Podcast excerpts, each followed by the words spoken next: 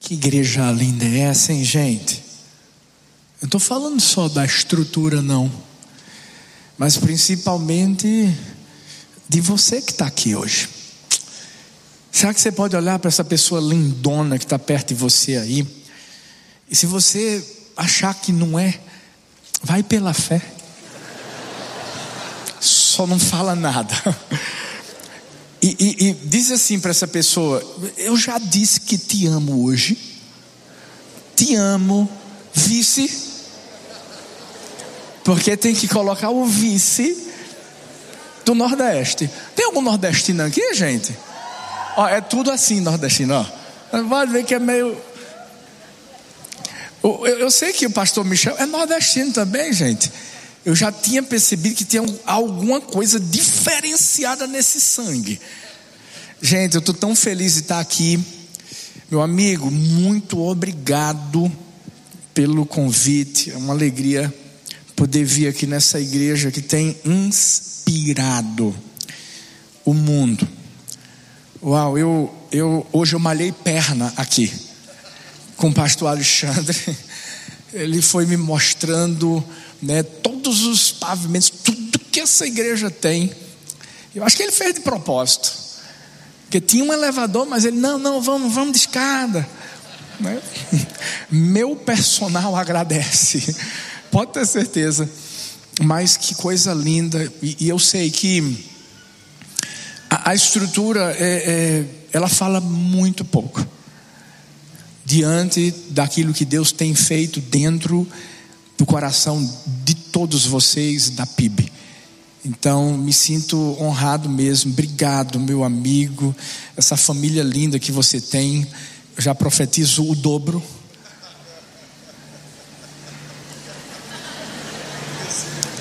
Poção dobrada? Para quem não me conhece, né? É, eu sou o pastor Arthur Pereira, como o pastor Michel disse, a gente pastoreia lá na Igreja do Amor. Pena que ninguém conhece minha esposa. Estou brincando. Casado com essa mulher maravilhosa, vamos fazer 17 anos de casados, três filhas lindas, maravilhosas. Vou repetir: três filhas. É isso aí. Só tenho mulher dentro de casa. Eu brinco que eu só faço o que eu gosto. Então eu brinco que se você está aqui, está dizendo assim, pastor, só tem um homem, tem problema. Depois do culto, eu vou fazer uma oração por você. Existe uma unção diferenciada sobre minha vida. Você quer ter menina, pode vir aqui à frente que eu oro por você, que você vai sair daqui com essa benção, em nome de Jesus. Mas a verdade é que são três filhas lindas que têm sido bênção na nossa vida, uma igreja que, pela graça do Senhor, também tem, tem procurado brilhar nesse mundo em trevas. Só uma pergunta que eu queria fazer que me incomoda, só uma. Gente, Palmeiras tem mundial ou não? Tá bom, vamos pregar então. Será que eu volto aqui, rapaz? Volto não. Eu não podia perder a oportunidade, meu amigo. Mensagem que Deus colocou no meu coração hoje para essa conferência tem como título Ouse Mudar. Toda mudança não é fácil. Quando você entende que precisa mudar em qualquer área da sua vida, o seu coração precisa se encher de coragem precisa se encher de ousadia. E por quê, pastor? Porque mudanças não são fáceis. Nós gostamos de nos sentir no controle das coisas. Nós gostamos de comandar. Eu posso falar um pouquinho da minha história, porque eu, como o pastor Michel, sou filho de pastor, cresci a minha vida toda na igreja, servindo. uma igreja também que tem sido bem relevante lá em Recife. E de repente, eu viajo, vou morar fora, estudar, pensando em permanecer naquele país, nos Estados Unidos, e do nada, eu participo de uma conferência onde Deus fala comigo: volta para o Brasil. Eu volto para o Brasil pensando, vou voltar para a igreja do meu pai, vou fazer um seminário. Todo mundo diz que eu vou ser pastor aqui com meu pai, então vamos lá. Até que certo dia eu estou lendo Gênesis 12, a história de Abraão. Muitos aqui conhecem. E Deus fala fortemente ao meu coração, dizendo assim: Filho, vou fazer na sua vida o que eu fiz na vida de Abraão. Para mim, naquele momento, foi algo talvez do meu coração. Eu pensei, não, isso é coisa da minha cabeça. Hum, não vou falar nada para ninguém. Dois meses depois, meu pai olha para mim e diz assim: Filho, nós temos uma congregação em Paulista. Só abrindo um parênteses, eu nem sequer conhecia a cidade de Paulista, porque eu cresci em Recife. O máximo que eu conhecia era Olinda. E aí eu vinha conhecer Paulista pelos repórteres, aqueles programas policiais. Tem aqui? Pronto. Ratinho, né? Meio um pouquinho assim, né? Pronto, aqui é que tem mesmo, gente. De repente o, o cara dizia assim: e morre mais um assassinado em Paulista. E vinha o fundo musical: pei, pei, pei. Aí eu pensei: é para lá que eu vou e fui para Paulista. Havia essa congregação da igreja do meu pai, e quando eu cheguei lá, a igreja do meu pai também é uma igreja toda estruturada, linda, maravilhosa. E ao chegar lá, me deparei com sete pessoas. A maioria pessoas idosas. Eu lembro como se fosse hoje o calor que fazia lá, porque eu vou dizer uma coisa: os nordestinos sabem que é, o que é calor. Hoje alguém foi me pegar e disse: Já, rapaz, hoje está um calor. Disse, você não sabe de nada, meu amigo. Você não, não você não sente calor. Vai para lá, para o Nordeste.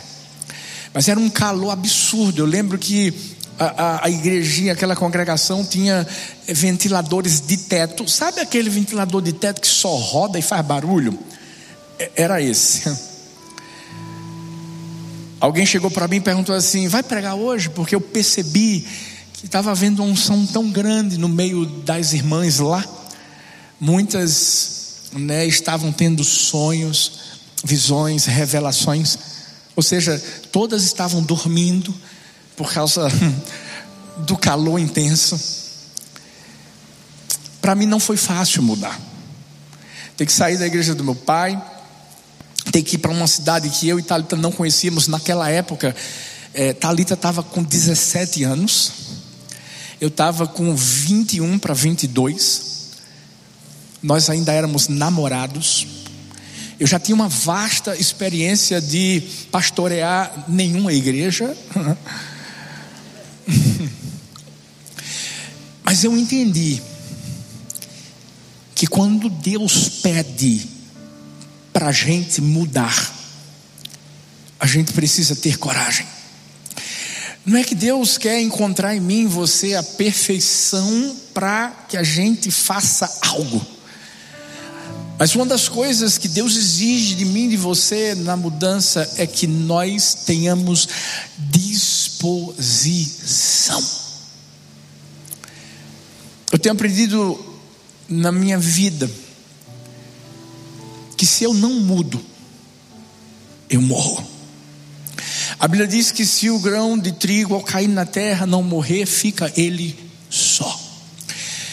Eu sei que você já deve ter ouvido daquela história da borboleta, que antes era um lagarto. E existem outros animais, plantas, etc., que precisam viver essa metamorfose, a fim de alcançar o destino que foi projetado para eles. Porque essa mudança para eles é vital. Aquele sapo, para se tornar um sapo, primeiramente vai ser um girinozinho. Mas se ele não se submeter à mudança, ele vai continuar lá. A mesma coisa é, é com a nossa vida. Deus não quer apenas que nós venhamos a nos transformar ou mudar de forma, mas o que Ele quer fazer é uma obra completa.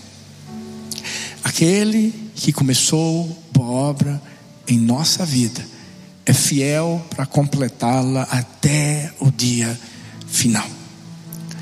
Você sabe o que é que eu entendi quando Deus me levou com Talita lá para Paulista? Que Deus não estava querendo nos destruir. Deus estava querendo construir algo maior para que a gente alcançasse o nosso destino. Hoje eu vou, a gente usa a expressão cutucar. Hoje eu quero instigar você a acreditar que tem algo mais para a sua vida. Hoje eu quero que você saia daqui entendendo que o que está bom pode melhorar. Hoje eu quero que você entenda que a mudança que talvez você já tenha vivido lá atrás não é suficiente. Tem algo que você pode ir além. Eu quero que você entenda que existe um outro nível que Deus quer que você alcance. É bom mudar. Você quer ver uma coisa? Hum. Quando a gente vê as nossas fotos antigas, misericórdia. Sabe aquela foto que você olha e diz assim: está amarrado em nome de Jesus. Sai desse corpo que não te pertence. Espírito de feiura, sai. É ou não é, gente? Nós temos uma casa de oração, foi a primeira coisa que nós construímos lá no Complexo do Amor. Estava conversando com o pastor Michel e, e esse é o segredo de tudo. Sabe, quando a gente entende que Deus não é apenas a nossa prioridade, Ele é o nosso tudo.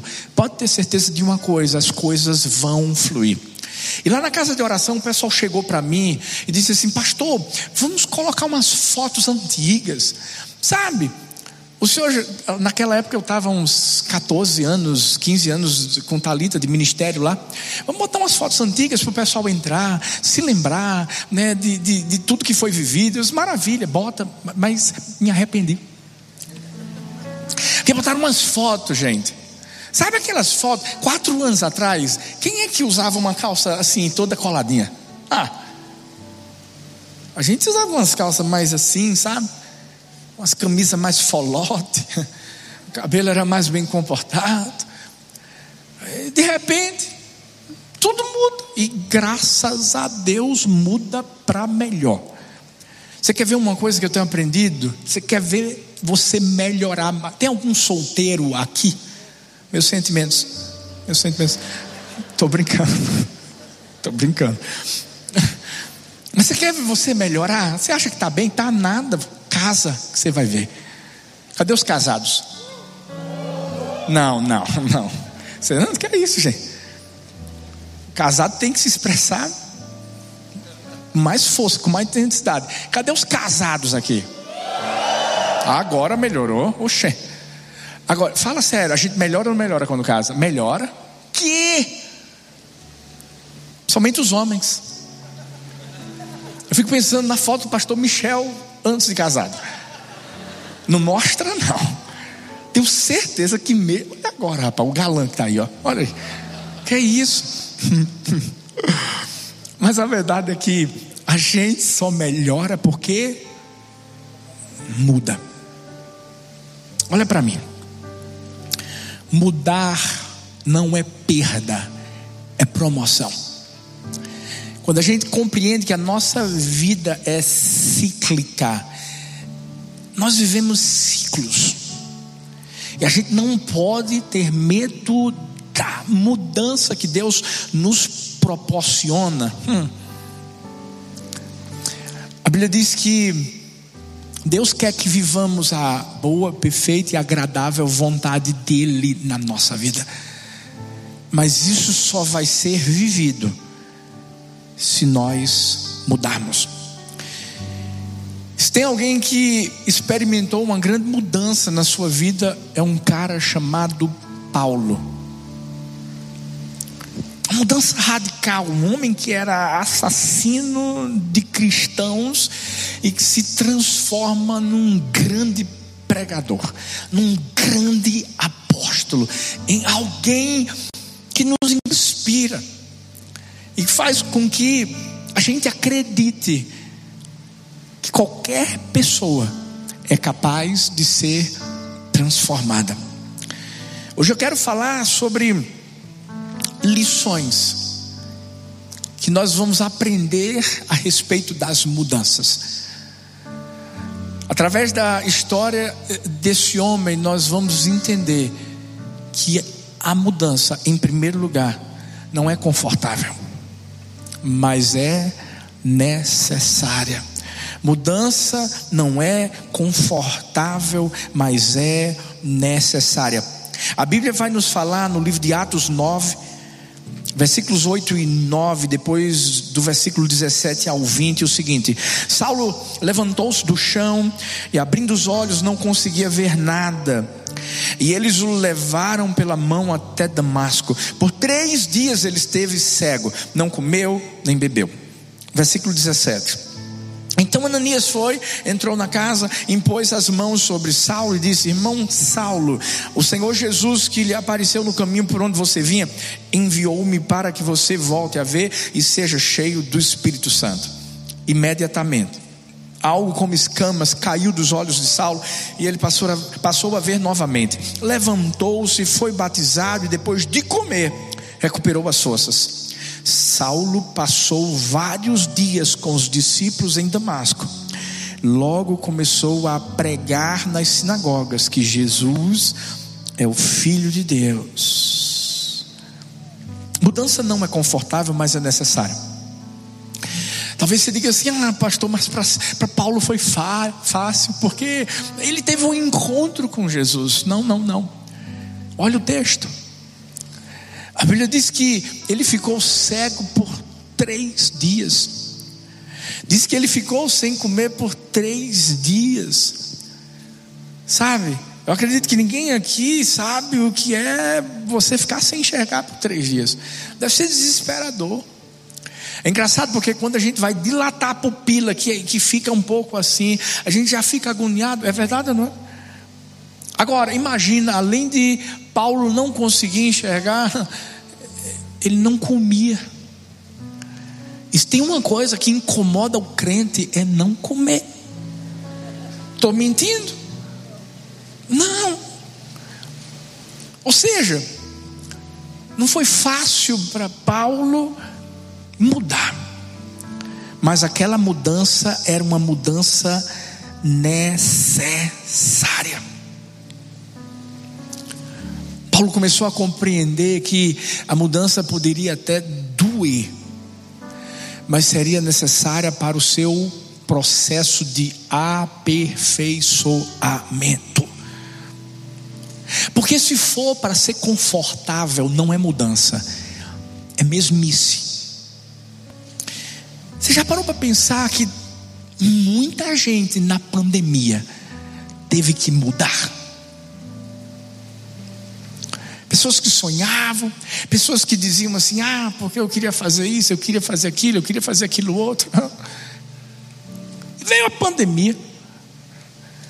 As coisas aparentemente pioraram e as pessoas começaram a entender que se não mudassem, não iriam conseguir avançar. Dói, dói. Mas é necessário. Qualquer pessoa que algum dia se mudou de casa, apartamento, sabe do que eu estou falando. Mudança é só a graça do Pai. Eu lembro que a gente estava num apartamento e Talita, gente, Talita é, da, é daquele jeito mesmo, agoniada assim, né? É. E um dia ela chegou, Olha para mim e fez: A gente vai mudar hoje. Eu disse: Hoje, agora. É agora. Agora. É, é, começou a botar as coisas no carro e me levar. Mas é impressionante porque você tem que desmontar tudo. Você já é um trabalhão para poder ajeitar essas coisas. Aí leva para o outro, o outro apartamento. E quando você pensa que acabou, acabou não. Por quê? Porque você vai montar tudo num novo apartamento. E aí você começa a, a, a, procurar uma coisa que não consegue achar. Né? O que você quer encontrar, você não acha. O que não quer, você acha. Dá um trabalho, mas depois que você olha e vê tudo pronto, tudo lindo, você diz assim: valeu, valeu a pena. É isso. Você quer ver uma coisa? Às vezes a gente sabe em que área a gente precisa mudar, mas a gente sabe que vai doer. E qual é a principal área que dói mais na gente? Saúde. Há uns 10 anos atrás, a minha nutricionista chegou para mim e disse assim: eu estava com 13 quilos a mais.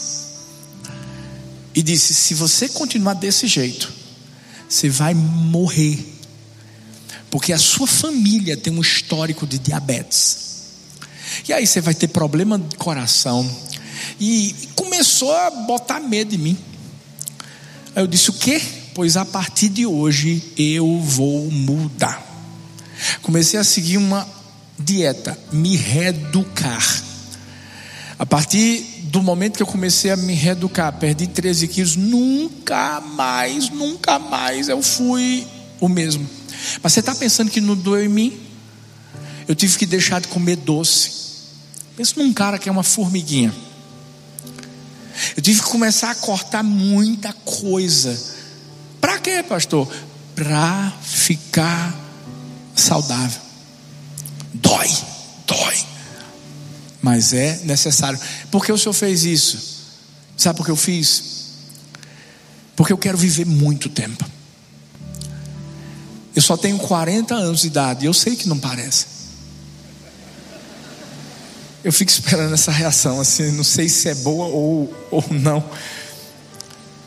Mas eu disse assim, Deus, eu, eu, creio que eu tô, não estou nem na metade da minha vida. Porque quando eu chegar aos 80, fortinho, filé, eu quero ver minhas filhas, meus genros, meus netos, fazendo muito mais do que eu fiz. Eu quero celebrar, eu quero começar a viajar pela Igreja do Amor Global. É. Eu quero ganhar multidões. Eu quero cuidar bem delas. E para isso, Deus, eu sei que eu vou ter que me cuidar. Dói, dói, mas é necessário. Eu não sei qual é a área da sua vida que hoje você tem que se levantar e dizer assim: eu vou ter coragem, eu vou ter ousadia, eu vou mudar. Talvez é dentro de casa, talvez você tenha que mudar como esposo para sua esposa. Talvez é como filho para o pai, talvez é no seu trabalho. Você não está crescendo porque você ainda continua o mesmo. Talvez é na igreja. Ah, pastor, eu amo a PIB, é tão lindo louvor. Ah, pastor, é toda bonitona, as cadeiras gostosas, ar-condicionado refrescante. Mas deixa eu te falar uma coisa: é só isso?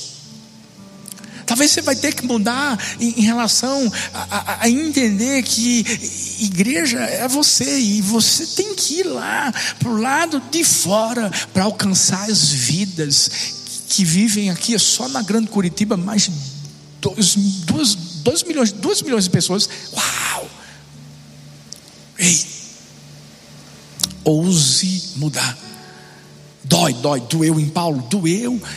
Vai doer em você, vai doer, mas é necessário. Stephen Hawking disse: inteligência é a capacidade de se adaptar à mudança. Hum. E a gente tem que viver isso. A gente tem que se adaptar. Quando eu saí da igreja do meu pai, gente, uma igreja maravilhosa, com som, com tudo. Que eu chego lá, deixa eu falar uma coisa para você. Eu amo a parte da adoração, eu, eu sempre lidei com isso na igreja do meu pai. Cheguei lá, quando eu cheguei lá, estava tendo louvor. Quando eu entrei, eu disse, isso é o louvor? Misericórdia. O violão falava em línguas estranhas de tão desafinado que o bichinho era. Eu disse: não, gente, não pode um negócio desse, não. Você dava um dó, saía um, um ré sustenido, um negócio de doido. Aí eu disse: não, isso, isso tem que mudar. Aí eu disse: não, eu vou tocar violão a partir de agora. Peguei o rapaz que tocava violão e disse assim: você vai tocar teclado. Ele, pastor, não sei. Eu disse: tu vai aprender em nome de Jesus. E aprendeu descobri que tinha um irmão que tinha, ele disse que tinha uma bateria, aí chegou para mim e disse assim: Eu vou trazer minha bateria no próximo domingo. Ele era gago. Aí eu, traz, irmão Gildo, o nome dele é Gildo. Aí ele trouxe, quando ele trouxe, trouxe uma caixa de papelão. Tinha uma panela em cima da caixa de papelão, cheia de garfo, faca, colher, um bocado de talher. Eu disse, irmão Gildo, o que é isso? Ele riu para mim e fez assim: a babateteria. A bateria? Eu fiquei curioso, eu disse, mas e esse buraco que tem aqui do lado da bateria? Ele é para colocar o microfone. Bateria microfonada. Botamos lá. Deixa eu dizer uma coisa, eu só não cheguei para ele para dizer assim, meu amigo. Sabe por quê? Eu tive que me adaptar à mudança. Era o que eu tinha nas minhas mãos. A mudança doeu, doeu, mas era necessária. Hoje a gente é patrocinado. Hoje tem marca de bateria que chega lá e diz: bota só para mostrar a marca. Bota, meu amigo, bota lá em nome de Jesus. O que a gente precisa entender é que é só a gente dar o primeiro passo, é mudar, é ter ousadia, sentir a dor, mas entender que vai valer a pena. Tem muito mais de Deus para mim e para você. Mas o maior problema é que às vezes a gente está tão ocupado com nossas coisas, que Deus está diante de mim, de você, dizendo assim: filho, deixa eu te dizer uma coisa. Se você jogar o que você tem e pegar o que eu quero te dar, você vai viver algo muito maior. Sabe quando você vai no supermercado e você vai dizendo assim: só vou comprar umas coisinhas, vou nem pegar a cesta, vou não, vou não. E aí você pega uma coisa, você pega a outra, e se tiver com fome, pega tudo. Pá, pá, pá, pá. Agora imagina se alguém chega para você e diz assim: Olha, e você cheio de coisa na mão. Eu tenho isso aqui tudinho de graça para você. Agora você tem que conseguir carregar. Não carrega por quê? Porque já está cheio de coisa. Tira as tuas possibilidades das tuas mãos e pega as de Deus. Eu fico pensando quando, quando Paulo teve que viver a mudança dele, quando Abraão teve que viver a mudança dele. Uau! Abraão teve que sair da terra dele, da casa do pai, da parentela, deixou tudo. Paulo teve que simplesmente de, deixar toda aquela pomposidade, né, aquela religiosidade, tudo que ele vivia, e teve que entender que o que Deus tinha para a vida dele era muito melhor do que aquilo que ele carregava. Sabe, faz uma coisa, pega a cestinha, fica melhor. E o nome dessa cestinha é Espírito Santo, porque é Ele que vai te dar o discernimento. Lugar para onde você tem que ir. Aquilo que você tem que fazer. Essa peça falou sobre o ser peregrino, entender que Deus vai né, falar com você e você vai ter que fazer as coisas do jeito dele, porque do jeito dele vai dar, vai dar certo. Por quê? Porque tem um novo degrau de Deus para a sua vida. Quando nós escolhemos viver o processo da dor, nós chegamos à alegria do propósito. A Bíblia diz assim: o choro dura uma noite, mas a alegria vem pela manhã. Se eu não entender que eu vou ter que abrir mão de algo, eu nunca vou viver o que Deus tem para minha vida. Eu vi a história de uma mulher chamada Mary Curry, polonesa. Na Polônia, ela não tinha muita abertura para estudar, para crescer, e ela decidiu viajar com seu esposo para a França. E lá ela estudou, fez o seu mestrado, começou a crescer, inclusive ela ganhou um prêmio Nobel de Física por duas vezes. Essa mulher, juntamente com seu esposo, eles desenvolveram os princípios da radioatividade. Ela deixou um legado. Morreu aos 67 anos de idade por causa dos efeitos da radiação. Mas sabe o que ela fez? Ela decidiu mudar. Se aquela mulher tivesse ficado lá na Polônia, ela não teria sido a bênção que ela foi para o mundo.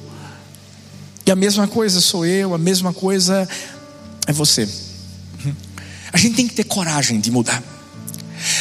A nossa igreja se mudou sete vezes.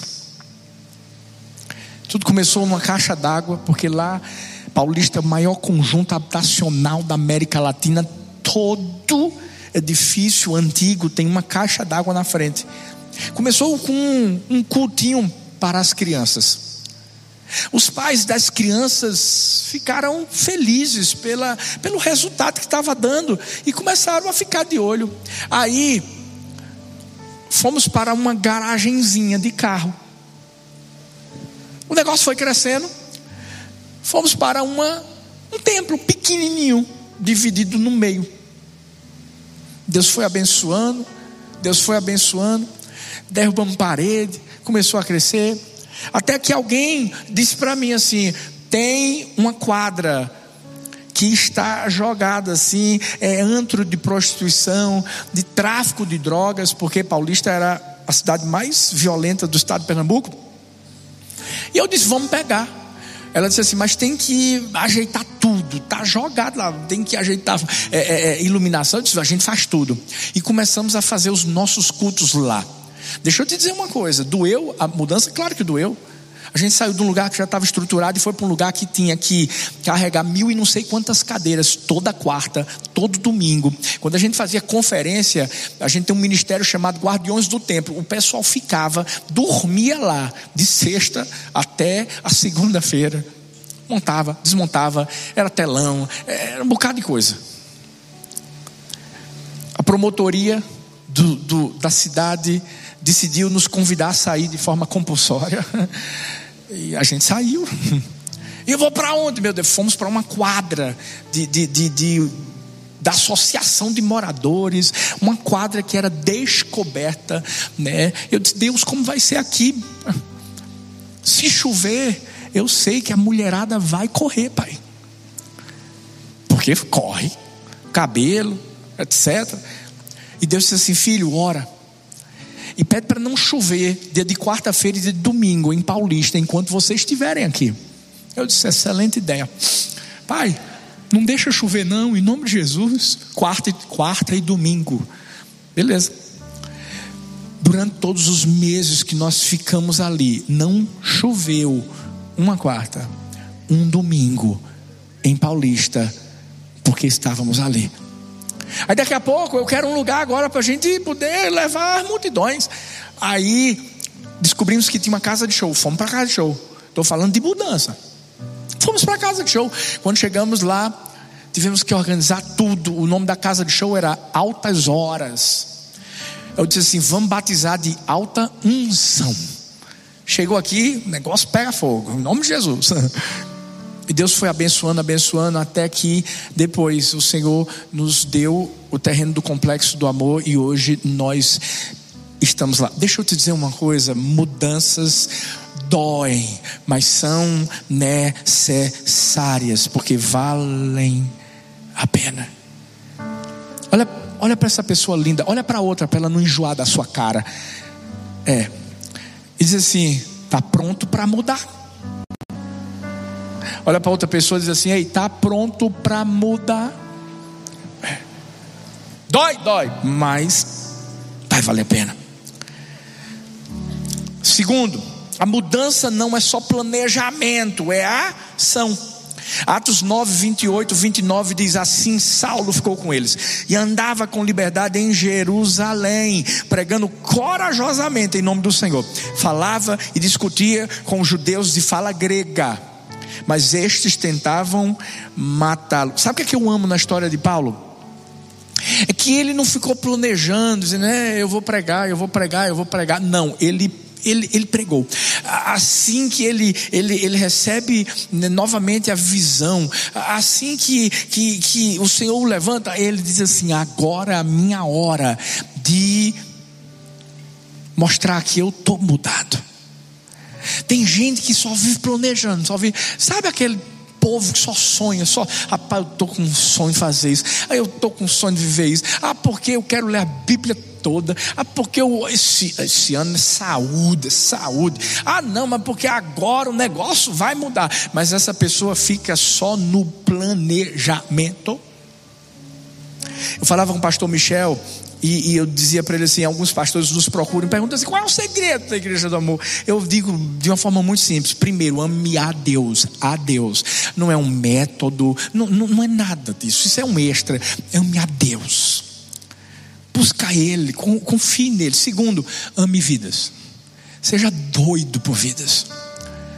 Entenda que você tem um propósito aqui nessa terra, e o propósito é: qualquer pessoa que te conhecer vai conhecer Jesus.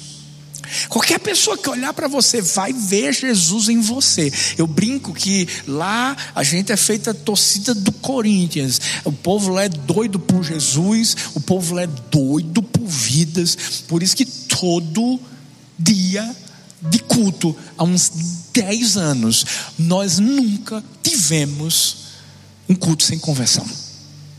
Como é que é? Nunca todo dia de culto eu recebo relatório. Eu não sei quantas vidas aqui, eu não sei quantas, porque o povo leva. O povo vai atrás. O povo é doido por Jesus, mas é doido por vidas. Agora, terceiro, use a fé. Faça. Não fique falando. Mesmo que você diga assim, mas pastor, se mudar o planejamento que eu tinha? se mudar, ainda bem que quem está mudando não é você, é ele.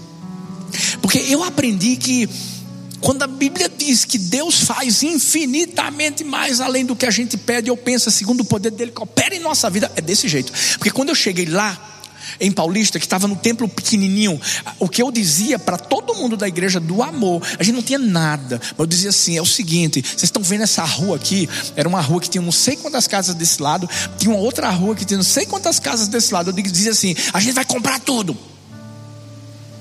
Vamos construir um mega templo. Nós vamos alcançar as vidas.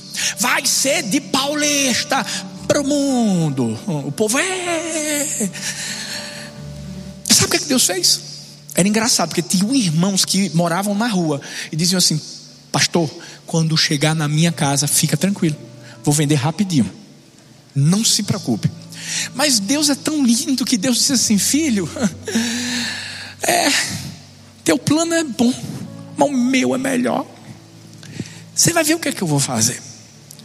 Aí Deus nos levou para um terreno de 20 mil metros quadrados na beira da pista. Todo mundo passa assim pela igreja. Fez mais. O que a gente tem que entender é o seguinte: tem que sair do planejamento. Não, esse ano, esse ano, esse ano eu me caso. Está trabalhando, filho? Está ralando. Mulher, se teu namorado não está fazendo alguma coisa para casar, e fica só dizendo, não, a gente vai casar. Acaba hoje. Ixi, já tem homem que está desesperado. Ah, gente, pelo amor de Deus, tem homem que está namorando há 10 anos. Bota na justiça que tu ganha. Ganha! Ei, fazer alguma coisa. Por quê? Porque ei, planejamento sem ação é só ideia. Ideia. eu ouvi a história que, sabe, os irmãos Wright, que dizem que foram os, os, os inventores do avião, primeiro voo, tal, isso, aquilo outro. Santos Dumont é daqui não, né, gente? Que eu cheguei hoje, tinha um negócio lá de Santos Dumont, no, no, no, lá em, aqui no aeroporto de Curitiba. Mas vê que coisa interessante. Um cara, anos atrás, disse que tinha inventado o avião. Mas você sabe o que, que ele fez? Ele tinha medo de voar. E nunca voou. E chegou dizendo assim: Não, mas porque fui eu que inventei. Foi nada. Você sabe por quê? Porque o mundo não conhece os sonhadores, conhece os realizadores. O, o, mundo conhece pessoas que não só falaram, mas fizeram. Deus não chegou só dizendo que amava o mundo. Sabe o que, é que ele fez? Enviou o seu filho unigênito, para que todo aquele que nele crê não pereça, mas tenha a vida eterna. Quando a gente começa a entender que não é só planejar, é executar coisa muda. Leon Megginson disse: Não é o mais forte que sobrevive, nem o mais inteligente, mas o que melhor se adapta às mudanças. É quando você começa a entender que a tua adaptação à mudança vai fazer com que você entenda que ela é necessária, mas ela tem que vir com um resultado.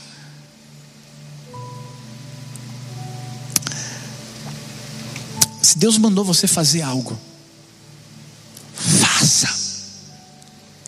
Vai dar medo? Vai. Você está pensando que eu não tive medo quando eu fui para Paulista? Quando eu cheguei lá, naquela igrejinha, e comecei a olhar para a igreja do meu pai. Sabe, dois anos depois, Deus foi dando crescimento à igreja do amor. E meu pai chegou para mim e disse assim: Filho, naquela época não tinha essa coisa de vai ser uma, uma, uma, filial da sede. Ele disse assim: Filho, eu estou vendo o que Deus está fazendo aí. E eu sei que tem coisas novas que você quer fazer, tem mudanças. Então, finca as estacas. Essa foi a expressão que meu pai usou. Deixa Deus te usar. Eu confesso que eu tremi na base, porque eu era, eu era muito novo. Eu, eu, lembro que eu tinha um cabelo arrebitado, botava um gelzinho, eu ficava na porta recebendo as pessoas, né? Porque o nordestino é muito dado, é muito assim. E, e as pessoas olhavam para mim, apertavam minha mão e diziam assim: prazer, o pastor da igreja se encontra. Eu já sabia que vinha bomba. Porque quando eu dizia assim, não sou eu, o cara já dava uma recuada assim, né? Mas eu posso te garantir uma coisa. Eu tinha certeza de que Deus ia fazer. Eu tinha certeza de que essas sete se transformariam em setenta, que se transformariam em setecentas, que se transformariam em sete mil, que se transformariam em sete milhões e Se Deus mandar você mudar, se Deus mandar você fazer algo, faz, agora faz do jeito dele, porque vai acontecer. Eu vi a história de um pastor, o filho era roqueiro, gostava de rock, tinha um cabelão grande, fez 18 anos. E quando fez 18 anos, 18 anos, disse assim: pai, eu, eu, eu, eu, queria um carro, pai. Eu, eu quero dirigir. E o pai disse assim: Filho, eu, eu, eu vou te dar um carro. Vamos fazer uma coisa? Eu estou percebendo que você precisa estudar mais. Você está tá entrando na faculdade, estuda. Outra coisa, eu acho que você tem que buscar mais a Deus. Eu quero ver você ler na Bíblia. Eu quero ver você crescendo em Deus. E terceiro, corta esse cabelo. Ele, tá bom, pai, deixa comigo. Ele começou a estudar começou a ler a Bíblia. Passaram-se alguns meses e ele chegou então para o pai, dizendo assim: Pai, o senhor viu? As minhas notas melhoraram. Eu estou me esforçando, pai. O senhor viu também, pai? Eu estou buscando a Deus, eu estou lendo a Bíblia, eu estou aprendendo cada coisa linda, recebendo cada revelação. Pai, me dá o carro. O pai olhou e disse assim: Filho, peraí, eu estou vendo que você está estudando, estou vendo que você está buscando a Deus, mas e o cabelo? Ele disse: Ah, pai, peraí. Lendo a Bíblia, eu descobri que Sansão tinha cabelo comprido. Pai, o senhor não tem ideia. Alguns teólogos dizem que, inclusive, Noé, sabe? Tinha cabelo comprido. Agora, agora é que só vai me dar razão. Dizem que até Jesus tinha cabelo comprido. Aí o pai disse assim: Você está com toda a razão, meu filho. E todos eles andavam a pé.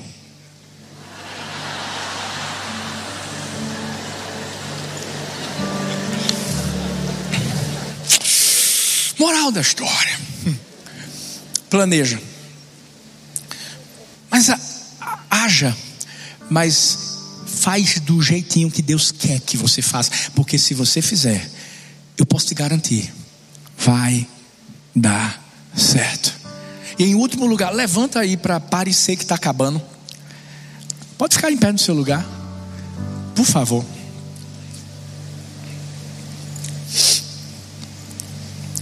A mudança não é o fim, é o começo.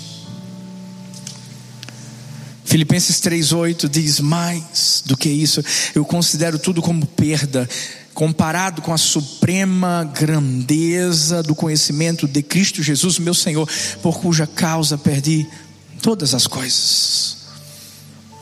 Eu os considero como esterco para poder ganhar a Cristo. Paulo estava dizendo aqui era o seguinte: não importa quem eu fui, para mim não importa mais os títulos, para mim o que mais importa é a mudança que foi gerada dentro do meu coração. E Paulo sabia que essa mudança não era a linha de chegada, mas era o ponto de partida. Ele sabia que era só o começo. Por isso que ele teve que aguentar muita coisa.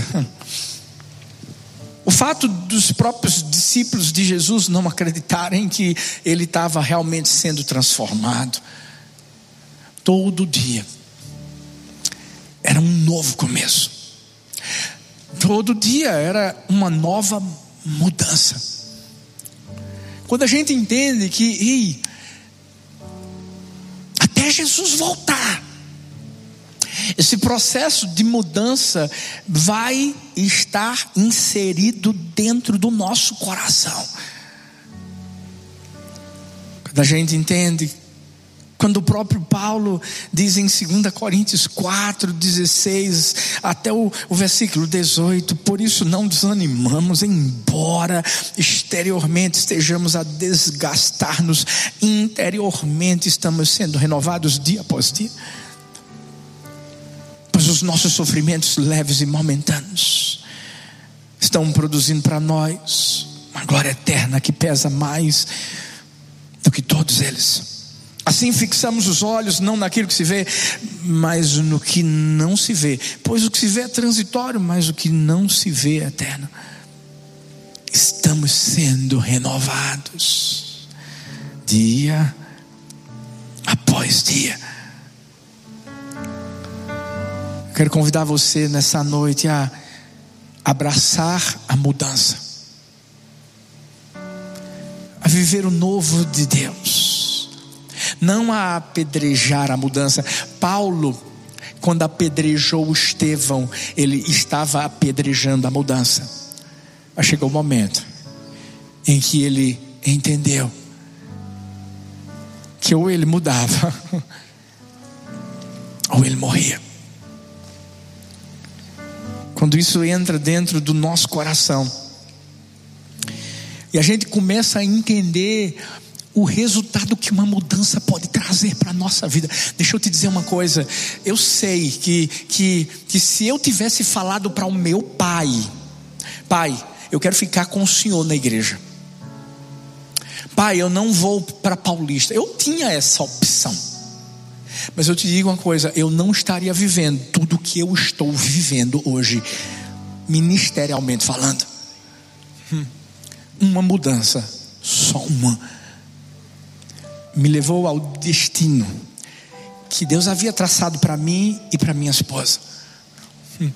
Eu vi que numa estação de trem em St. Louis, um senhor, sem querer, indevidamente, ele empurrou um pequeno pedaço do trilho por não mais do que sete centímetros. E essa simples mudança fez com que um trem que deveria ir para Newark, em Nova Jersey, fosse para Nova Orleans. Ou seja, lá no estado da Louisiana, cerca de dois mil quilômetros de distância. Uau! Uma pequena mudança gerou tudo isso. Qualquer mudança na nossa vida pode trazer uma grande transformação, seja para o bem, seja para o mal. Talvez você está aqui hoje e você nunca deixou Jesus mudar o seu coração. Talvez você veio hoje como um convidado. E por várias vezes você ouviu tantas mensagens lindas, maravilhosas, e quando chegou naquele momento do convite para você se entregar a Jesus, o que é que você fez? Você disse assim: agora não. Ou seja, você não quis mudar. Muitas coisas passaram na sua cabeça e você começou a dizer assim: ah, mas eu vou ter que deixar de, de viver isso, viver aquilo. Deixa eu dizer uma coisa. Só existe uma verdade. Jesus é o caminho. Jesus é a verdade. Jesus é a vida. Só Ele pode mudar o rumo da nossa vida. Ninguém pode ir ao Pai senão por por Jesus. Talvez você está aqui hoje. E a verdade é que você mudou. Como mudei, pastor? Você se desviou, você sai dos caminhos do Senhor, você, você deixou o primeiro amor. E sabe o que aconteceu? As coisas mudaram para pior. Talvez você está se perguntando: o que é que eu estou fazendo nessa igreja, nessa noite, ouvindo esse pastor? Eu podia estar em qualquer outro lugar. Sabe que você está aqui? Porque hoje é o dia da sua mudança. Uma mudançazinha pode trazer uma grande transformação. Pastor Josué Gonçalves diz: grandes coisas podem ter início através de pequenos gestos. E hoje, eu tenho convicção dentro do meu coração que eu não vim aqui por acaso. Eu vim aqui porque hoje você vai ousar mudar e mudar para melhor. Talvez seja uma outra área que você precise mudar. Talvez você está bem com Jesus tal, mas não está bem na tua casa e tem que mudar como esposo. Talvez são sonhos que você tinha e tem dentro de você, mas até hoje só tem ficado nos planejamentos. Hoje é o dia de você entender que, que tem que sair do papel. Não pode ser ideia, tem que ser uma realidade. Eu posso orar por você? Feche seus olhos, por favor, Pai. Eu quero pedir nessa, nessa noite, por cada coração que se encontra nesse lugar. Eu sei que são pessoas que entendem que mudanças são necessárias, apesar de serem doloridas, são pessoas que entendem que mudança não é só planejamento, é ação. São pessoas que entendem que mudança não é o fim, é o começo.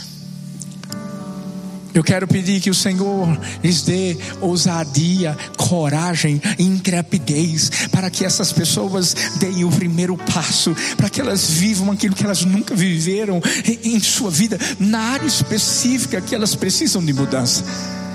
Espírito Santo, eu sei que o Senhor está aqui, eu sei que o Senhor falou, porque a tua palavra não volta vazia, mas faz o que apraz ao teu coração. Eu quero pedir uma coisa para o Senhor. As pessoas que estão aqui que precisam ser salvas. As pessoas que estão aqui que precisam ser alcançadas pela tua graça e pelo teu perdão. Convence-as agora. Através do amor que o Senhor tem por elas. Em nome de Jesus. Amém. Amém e amém. Olha bem para mim. Eu vou contar de um até três. E eu quero convidar você que está aqui, entenda bem isso. Você nunca entregou a vida a Jesus? Você nunca experimentou essa mudança que é real, que é verdadeira? E hoje você sabe que o Espírito de Deus está falando com você. Como é que o senhor sabe, pastor? Eu sei que talvez seu coração está quase saindo pela boca. Ah, eu sei que você está com a mão aí gelada e não é o ar-condicionado, não. É o Espírito Santo de Deus falando com você. Eu quero convidar você que nunca tomou essa decisão, mas vai tomar hoje. Mas eu também quero convidar você que um dia, infelizmente, você saiu dos caminhos do Senhor.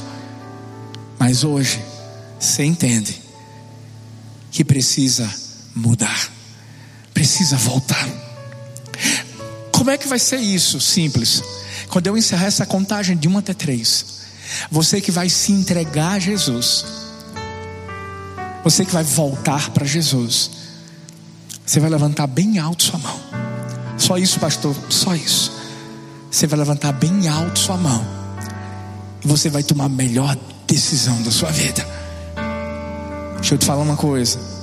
Chegou a hora da sua mudança. Vamos lá? Um, dois, três. Onde é que está a primeira vida? Levanta a sua mão, onde você estiver. Onde você estiver, Deus abençoe. A luz está bem forte aqui, glória a Deus. Onde você estiver, Deus abençoe. Cadê a próxima vida? Deus abençoe. Lá em cima, do lado esquerdo, tem alguém levantando a mão. Cadê você? Ali, Deus abençoe, Deus abençoe. Cadê a próxima? Deus abençoe. Deixa eu te perguntar uma coisa: você pode fazer festa, porque tem festa no céu por causa dessas vidas? Não, não, não, não estou conseguindo ouvir.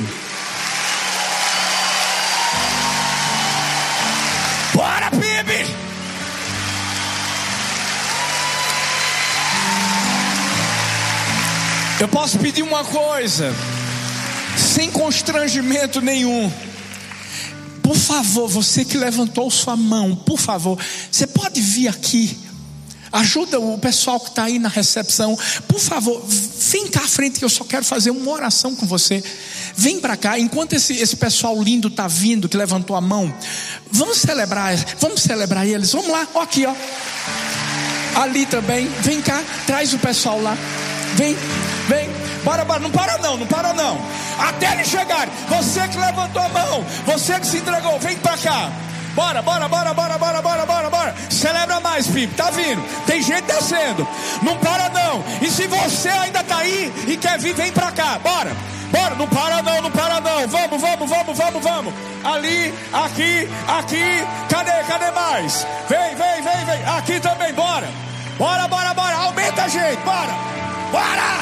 Uh! Vamos lá! Sai do seu lugar! Vem pra cá. Olha aqui, ó. Ainda tá vindo gente. Só vai parar quando acabar. Bora, bora, bora, bora. Bora, gente. Vamos, gente. Olha que lindo. Vem, vem, vem. Tá descendo mais gente ali. Se você estiver no seu lugar e você quer se entregar a Jesus, sai do seu lugar agora e vem pra cá. Bora. Tá vindo mais uma. Vamos. Bora, bora, bora, bora. Oh. Isso. Vem pra cá, filha. Uau! Meu Deus! Vem! Bora! Vamos! Uh! Essa é a noite da sua mudança. Deixa eu te falar uma coisa. Olha para mim, olha para mim, olha para mim, olha para mim. Talvez você está no seu lugar e está dizendo assim, pastor, não estou conseguindo. O senhor disse que tem que ter coragem, tem que ter ousadia. Eu estou tentando de tudo, mas não estou conseguindo. Mas você vai conseguir. Olha para essa pessoa lindona que está perto de você. Olha para ela, olha para ela. Pergunta assim para ela: Está precisando de ajuda? Eu estou aqui para te ajudar. De, deixa eu te dizer, eu prometo, ninguém vai puxar você pelo cabelo. Ninguém, ninguém vai trazer você à força, porque não é o braço da carne, é, é pelo Espírito Santo. Eu sei que Ele está aqui. Então vamos fazer uma coisa. Eu vou fazer uma outra contagem, de 10 até 0. Perceba, é uma contagem regressiva. Porque a nossa vida é uma contagem regressiva. E a gente está aqui agora e não sabe se vai estar tá a, milésimos de segundos. Não sabe, gente. A nossa vida está nas mãos dele. Mas quando a gente entende que se a gente deixar esse mundo, a gente vai para a gente vai para os braços dele, tudo muda. Tudo. E vamos fazer então uma coisa. Enquanto eu conto, ou você levanta a mão. Ó, já está vindo mais vidas ali, ó. Bora. Vamos fazer isso. Ó, enquanto eu conto de 10 até 0, ou você levanta a mãozinha, ou você vai tocar na pessoa que está perto de você e dizer assim: me dá uma força, está vindo mais uma vida aqui para Jesus. Vem, minha filha, bora. Hoje é noite de mudança. Hoje é noite de mudança. E aí é o seguinte: à medida que alguém levantar a mão, eu, eu conto de novo. Vou até zero. Mas a gente não vai desistir da sua vida. Está vindo mais uma vida para Jesus. Vem, filha. Bora. É não? Mas vai vir. Ó, vou começar. A partir do momento que eu começar, é com você. Agora tá vindo. Olha aí. Bora lá. Tá vindo ali também. Meu Deus, vou começar. Dez. Nove. Ou você levanta a mão, ou você pede ajuda de alguém. Oito. Vamos. Sete. Seis. Cinco. Mais outra vida para Jesus. Vamos lá. Dez. Nove. Bora. Oito. Sete. Seis. Cinco. Mais uma vida para Jesus, vem filho. Dez, nove, mais outra vida para Jesus. Dez, nove, vamos, bora, bora, mais outra, vamos. Dez. Hoje é a noite da sua mudança. Nove, vem, mais outra vida. Dez, mais outra, mais outra, mais outra, bora.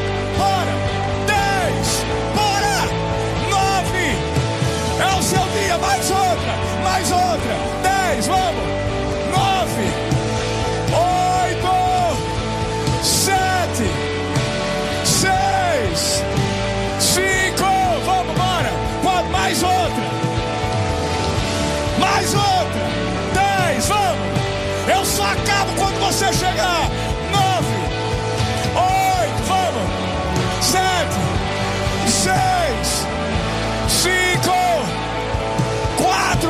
você?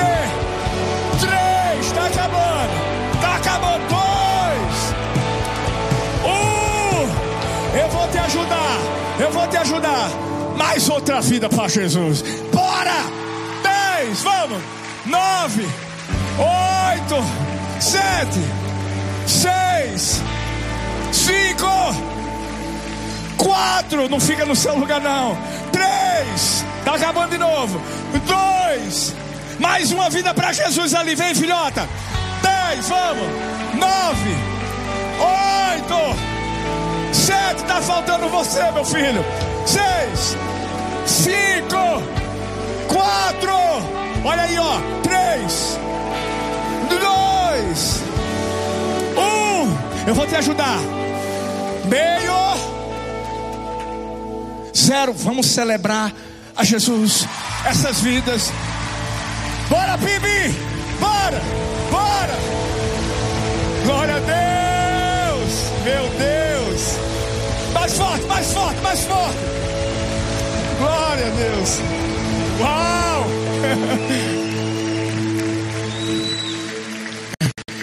Eu, eu gostaria de fazer uma oração com vocês. Vocês que se entregaram a Jesus. Mas essa oração vai ser feita por todos nós, juntos. Eu só tenho certeza de uma coisa: essa oração vai ser ouvida no céu. Essa festa aqui é um reflexo da festa que está acontecendo lá. Mas essa oração também vai ser ouvida no inferno. Eu sempre, eu sempre, eu sempre declaro lá em, na igreja do amor, diga assim: tem alguém que está furioso hoje e está lá fora. E está lá fora, bem longe, bem longe, bem longe. Como eu estou em Curitiba, eu declaro, está bem longe de Curitiba, que é o diabo. E sabe por que o diabo está furioso? Eu quero declarar aqui hoje: ele perdeu a vida de vocês, ele perdeu a família de vocês, de uma vez por todas. De uma vez por todas. Vamos fazer essa oração juntos. Diz assim, bem forte: Senhor Jesus, Senhor Jesus, eu te confesso como Senhor e Salvador da minha vida.